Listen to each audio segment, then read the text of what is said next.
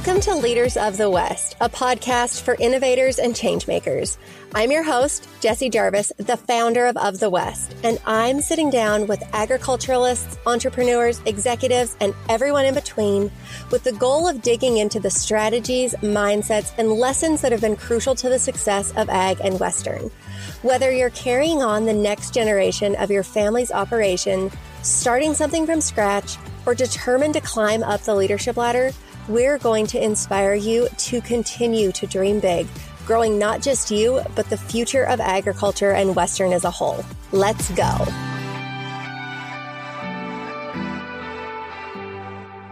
Before we get into today's episode, I want to quickly share a little bit about an upcoming Western industry event that I think you're going to enjoy, which is Art of the Cowgirl.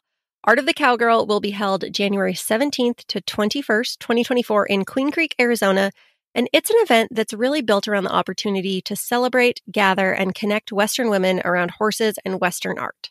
The 2024 Art of the Cowgirl event will include the Wrangler All Women's Ranch Rodeo presented by Cowgirl Magazine, the Kimes Ranch World's Greatest Horsewoman competition presented by Western Horseman, a breakaway roping competition presented by Merck Animal Health, along with a number of hands on workshops, clinics, demonstrations, an elite ranch horse sale, a ton of really great shopping, live music, and I will be there as a Lead the Herd workshop keynote speaker, which I am so excited about. Not only does the event provide entertainment and really honors women of the West, but it also provides fellowship opportunities for individuals who are looking to further their knowledge with master artists in areas like photography, saddle making, and so many other subjects. The contribution of these cowgirl makers is something that is really worth celebrating, and I look forward to sharing them with you guys in person Tickets and workshop registrations are available now at artofthecowgirl.com, and you can use the code Jessie to receive 10% off of your ticket purchase. I cannot wait to see you guys in January in Queen Creek, Arizona. Hello. Oh, I'm so excited to be with you guys today. It's been a while since I have recorded one of these solo episodes. And today I get to talk to you about how we can't always have a winning season. And this isn't necessarily a fun conversation. I mean, I'm going to enjoy having it with you guys, but the reality is is that we always want to win and nobody wants to lose. But life is not a whole column of wins stacked on top of one another. There are always some losses in there as well. So today we're going to talk about those losses and hopefully that can empower you whether you are in one of those what feels like a losing season or you know you've had a number of wins lately so you kind of feel like maybe you're preparing for that losing season but before we get into that, so to give you guys a little bit of insight on how I come up with the ideas to record these solo episodes, I'm the kind of person where I can kind of have a little bit of a squirrel brain. And so it's a lot easier for me to put a bunch of ideas into the note section of my phone. And then I randomly drop those into a spreadsheet so that each idea or topic is attached to a date. So I know exactly what I need to talk about that day. And if I maybe, if I'm not feeling the topic, I'll move things around. But for the most part, that is the thing that really helps me stay focused so that I don't have 10 half done topics. I get to talk to you guys about one topic and we can kind of dig into the idea at hand, if you will. So when I was in the spreadsheet, I saw that today's topic was how you can't always have a winning season. And I laughed because if I am being honest, we, meaning myself, Justin, our family, we're just not in a winning season of life right now. So this topic is absolutely perfect for today. And like I said before, I don't know what type of season you are in.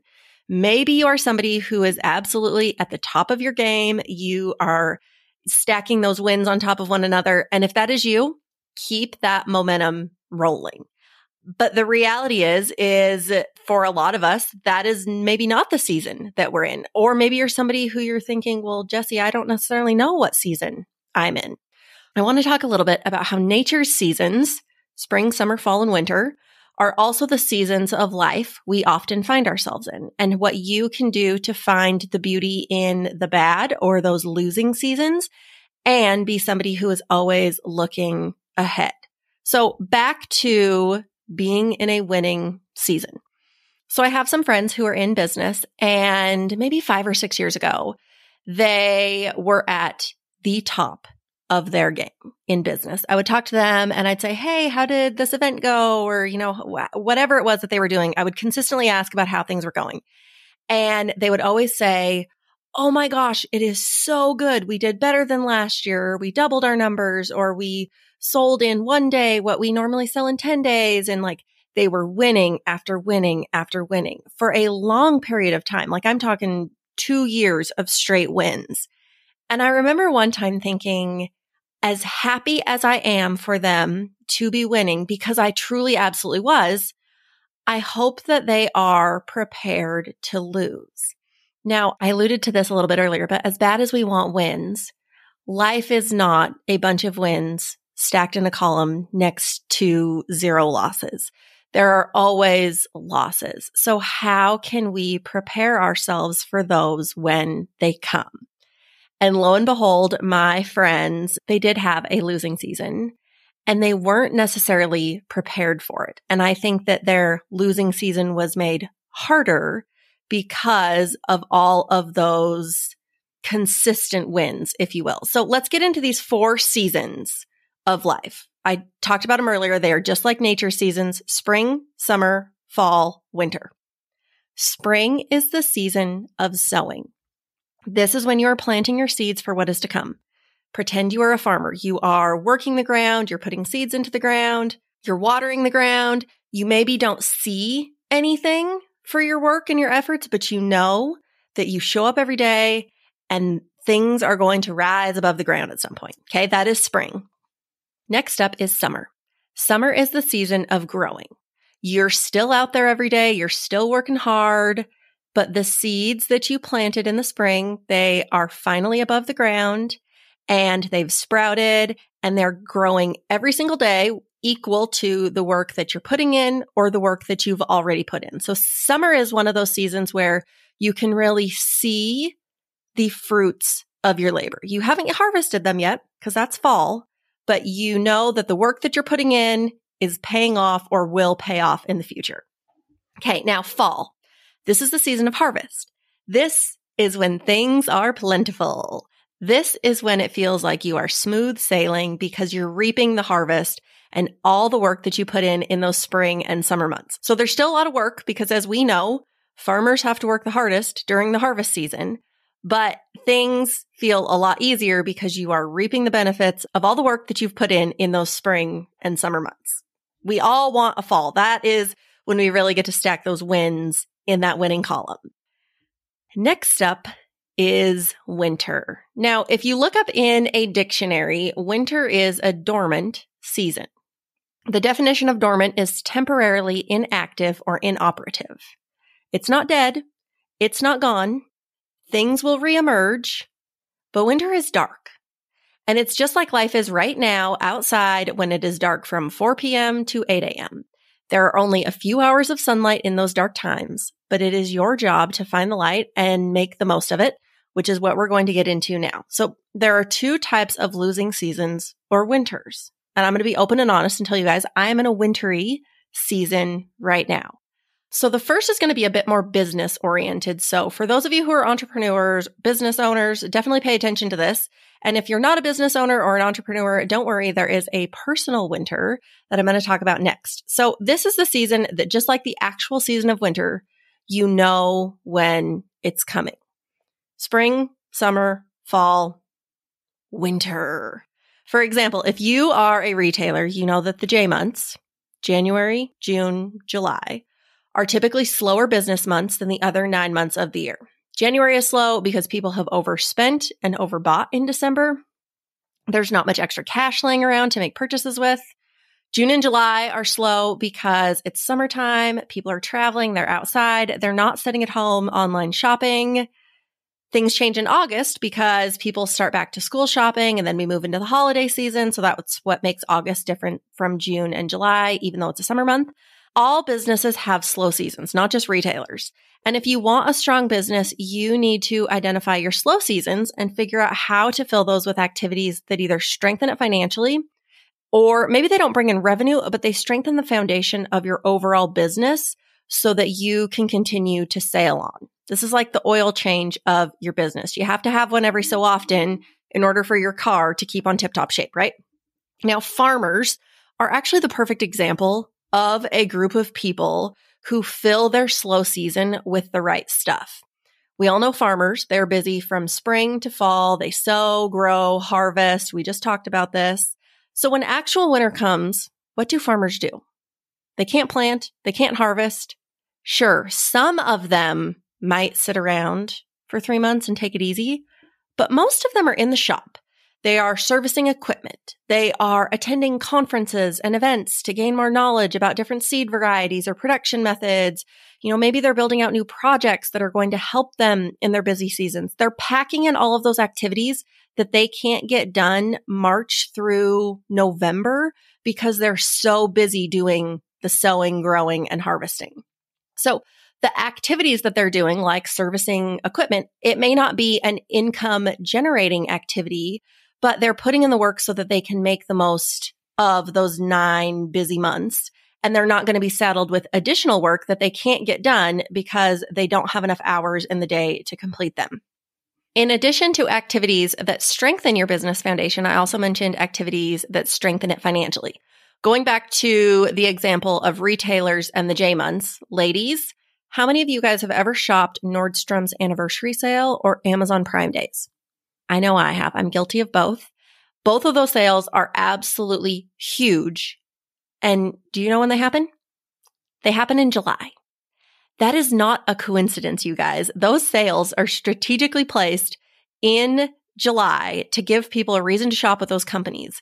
They want to bring people in the doors during a time when customers traditionally would not be shopping with them because it's one of those slower months of retail.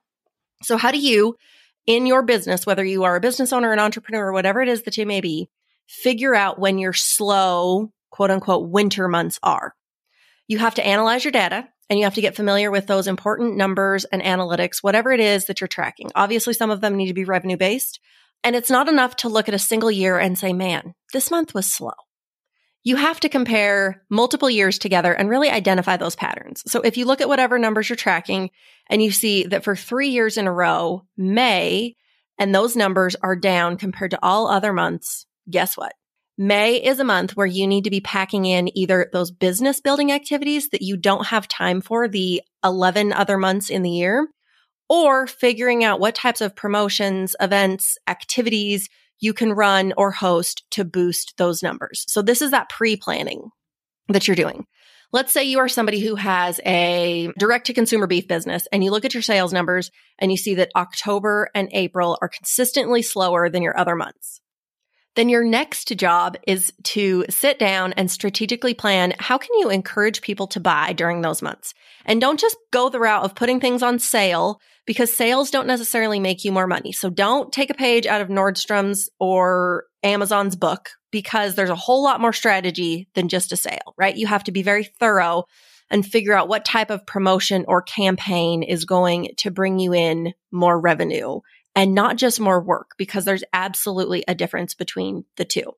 But at the end of the day, the strongest players are made in the off season. So what can you be doing in what is deemed your winter season to ensure that you're really setting yourself up for success in the long run, especially through those busy spring, summer, and fall months in your business? Now let's talk about the other type of winter. This is metaphorical winter. This is when the hard stuff just continues to happen and you feel like you can't catch a break. This is the type of winter that we are personally in right now. And as much as I would like to tell you about that, a lot of it necessarily isn't mine to tell, or that which is mine to tell is still more of a wound than a scar. And I really make it a point to talk about things once they have healed and they are a scar because that means they're behind me. And I try not to talk about things in the moment because so much can change. Now, that being said, I can tell you about another time in our lives fairly recently when things were terribly difficult. It was the winteriest winter I have ever been in in my life. And I'm going to tell you how we got through it. So from May 2017 to March 2018, we had a combination of personal things and business things and you know, family losses. And it was just all in all a bad season. And I think that that is even more difficult when you, like us, are in a family business because family and business are so connected with one another. And there's no way to really like compartmentalize any of that. So May of 2017, we had just put in a brand new pivot and it's been a while ago, so I don't remember the exact details, but I remember that it was delayed by about a month. And we typically plant our corn around the first of May. And our pivot wasn't ready. And so we were late getting our corn in. And we finally get this pivot up. The next day, we are going to run water through it. I remember it was Mother's Day because we were all in my house having Mother's Day dinner. And this hellacious windstorm comes through. And I look up, and that pivot, because it didn't have any water in it, was crumpled in a million different pieces. So here we were, we were already late. We were what, 10 days late behind schedule, which doesn't seem like that big of a deal. But when it comes to getting crops in the ground, it, it is. And this brand new pivot that had been behind schedule, about to have water ran through it. And we had to start the whole process over again. So then we had already planted our corn at that point. So I think that it took another three weeks before the pivot was up and running. And I remember the only way to water that field was with hand lines. And so we were moving hand lines through the corn, which I don't know if you guys know anything about corn and, and irrigation, but you can't use hand lines in corn because at some point you can't move the hand line above the height of the corn. Like it's only going to work for a little while. And it was not good and it was black. And we all joked that it looked like a crop failure. So we had that the pivot, the cornfield, it was not a good May or it was starting off to not be a good May. And then at the end of the month, my dad, who was, hmm, was he 74 at the time, I think? He was riding a four year old and he got bucked off and he broke his shoulder. I think he broke like eight or 10 ribs and he was down and out. It was the, the worst he'd ever been hurt in his life. And obviously when you're at an older age, it takes a little bit longer to heal. So from like May till August, he couldn't leave the house or couldn't do anything. I mean, he'd try to leave the house and he'd drive his pickup around, but oh. all he could really do was sit in his recliner and look out the window at this black cornfield and a crumpled pivot or what was left of a crumpled pivot. So we were not starting the summer off on a good foot. And then in that summer, so it would have been June, July, Justin and I were expecting our first child. Now, obviously, he's Jhett, but I was sicker than a dog all day long, every single day. I tried everything. None of it worked. It was absolutely terrible, which we are already down a man because my dad wasn't able to be involved in our operation. And I could hardly make it to the mailbox and back without throwing up. And it was a rough summer. And we had a lot of other little things that happened kind of in that, what, like June to, to September time period. So then August rolls around and it was our second day of fall cow work. So we had gathered the day before and we had everything in the corral and we were going to sort that day. And I wasn't there because again, I'm sick. But my, I get a call from Justin and he said that my mom got bucked off. And so we had to take her to the hospital and she broke, I think it was 12 ribs and a couple of vertebrae in her back. We took her to the hospital and then she ended up having to get life flighted to Boise due to the severity of her injuries. So she was in Boise for, I believe it was three or four days that she was in the hospital. And unfortunately, when you're in something like fall cow work and you've just been these calves and cows, like they can't just sit there. Things still have to take place. Work still has to go on. So we were dealing with that as well. I believe that it was the day or day after my mom got home from the hospital. Justin's uncle, who was a pillar in his life, passed away that was a very hard time for our family. Justin's uncle was basically like a father figure to him. And so to have that loss was very, very monumental. Obviously, as we're dealing with all of this other stuff. So my mom had just gotten back from the hospital. We're shorthanded. Justin loses his uncle. Justin obviously goes to be with his family. So it's my dad, me, and Gustavo who are doing a lot of the work. And I remember at one time we were, were we working calves or we were pregging cows? And I would push calves up the chute and I would lean over the catwalk and I would throw up and I would walk back down the catwalk and I'd push more things up and I'd lean over and I'd throw up like things. It was a, it was a rough time period. So my mom is home for maybe like four days. And then all of a sudden she got violently sick to the point where we thought, well, maybe she had some kind of like internal bleeding from a broken rib. So she had to go back to the hospital. And it turned out that she had gotten some kind of super bug when she was in the hospital the first time.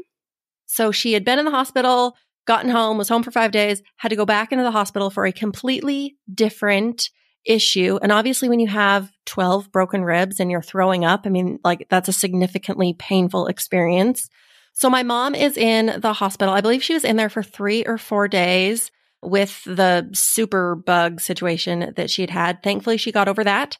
And I remember the day that we brought her home from the hospital, we woke up and we had, I believe it was like eight or 10 calves die of nitrate poisoning, completely unexpected, which these are weaned calves. So it ends up being like a $10,000 loss, which obviously when you're dealing with, with like the loss of people, that's not a big deal, but that kind of an impact on a business. I mean, it, it still stings, right? Even though at the end of the day, money doesn't matter. Like those types of punches still hurt, if you will. So we lose calves to nitrate poisoning. The next day, my mom gets a call that her dad, my grandpa, had died. And I remember when, when she told me that, I was almost unfazed because at that point we had had so much bad happen in such a short amount of time that I kind of thought like it was almost laughable and, and that sounds terrible to say, but, but it was, it was absolutely unbelievable. So we go a couple of months without any, any bad happening to us, if you will. Like I think December was a pretty calm month. I was still sick all day long, every day. I did end up having to go to the hospital in January a couple of times for different pregnancy related issues. Then they were just like day trips, but still, like when you've been dealing with bad stuff since May, at that point, you kind of wonder, man, can we, will we ever be able to catch a break? So February rolls around and I get induced to have Jhett and he was born, but it wasn't without a slew of other problems. I ended up having to stay in the hospital for a week after his birth. And then Jhett was actually in the NICU for two weeks. So for a week after having him, I never even got to hold him because we were in two completely different wings of the hospital. Like I was on the eighth floor, he was on the second floor. We never, like, sometimes I would get to wheel down there and see him. But for the most part, for that week, I never saw my kid. I couldn't tell you what he looked like. Like I had never held him, obviously. And again, like I said, when, when that many bad things just kind of happen one after one, you think, holy cow, like, is this ever going to stop? And then I remember that when we were in the NICU, we, so my parents have a cow herd and then Justin and I have a cow herd. Together, we had, I think it was three cows shot on the desert completely at random. One of them was mine. And then the other two were my parents. But still, it was not a good situation. So from May of 2017 to March of 2018, like I said, we absolutely could not catch a break. It was terrible time for us. It was nine months of metaphorical winter. And even as I think back to that period of time and I recount all of those occurrences, it seems absolutely wild. And I will also say, like, my family is a very calm, like, we don't have wild and crazy things happen to us. So to have all of that happen in a nine month time frame, it was very, very difficult. And when you're in one of those seasons of life, especially when you lose people who are so monumental to your lives, it is a very, very heavy time. And it's really hard to see that there is light at the end of the tunnel. We know that saying, oh yeah, there's light at the end of the tunnel. But when you are in that tunnel and it is darker than dark, it is hard to believe that there might actually be something on the other side. You absolutely wonder, are we going to make it out of this alive? And if you are in one of those seasons now, I can say it's going to pass. The clouds are going to break and a rainbow is going to shine. It absolutely will. Whether you are somebody who is in that hard right now or you're not, but you know that you will be at some point because let's face it, nobody goes through life without hardships. There are two things that are incredibly important and are going to help you get through it. One of them is a practice. The other one is a mindset. So let's start with that mindset first. There are two sayings that we've all probably heard in life, but they really ring true in times like those. The first is when the going gets tough, the tough get going. And the second one is tough times don't last, but tough people do. They basically mean the same thing, but I think that both of them really put that picture into a frame. Hard things are going to happen. They're going to happen to all of us. At some point, they will get better, but they only get better for those of us who are tough enough to handle it.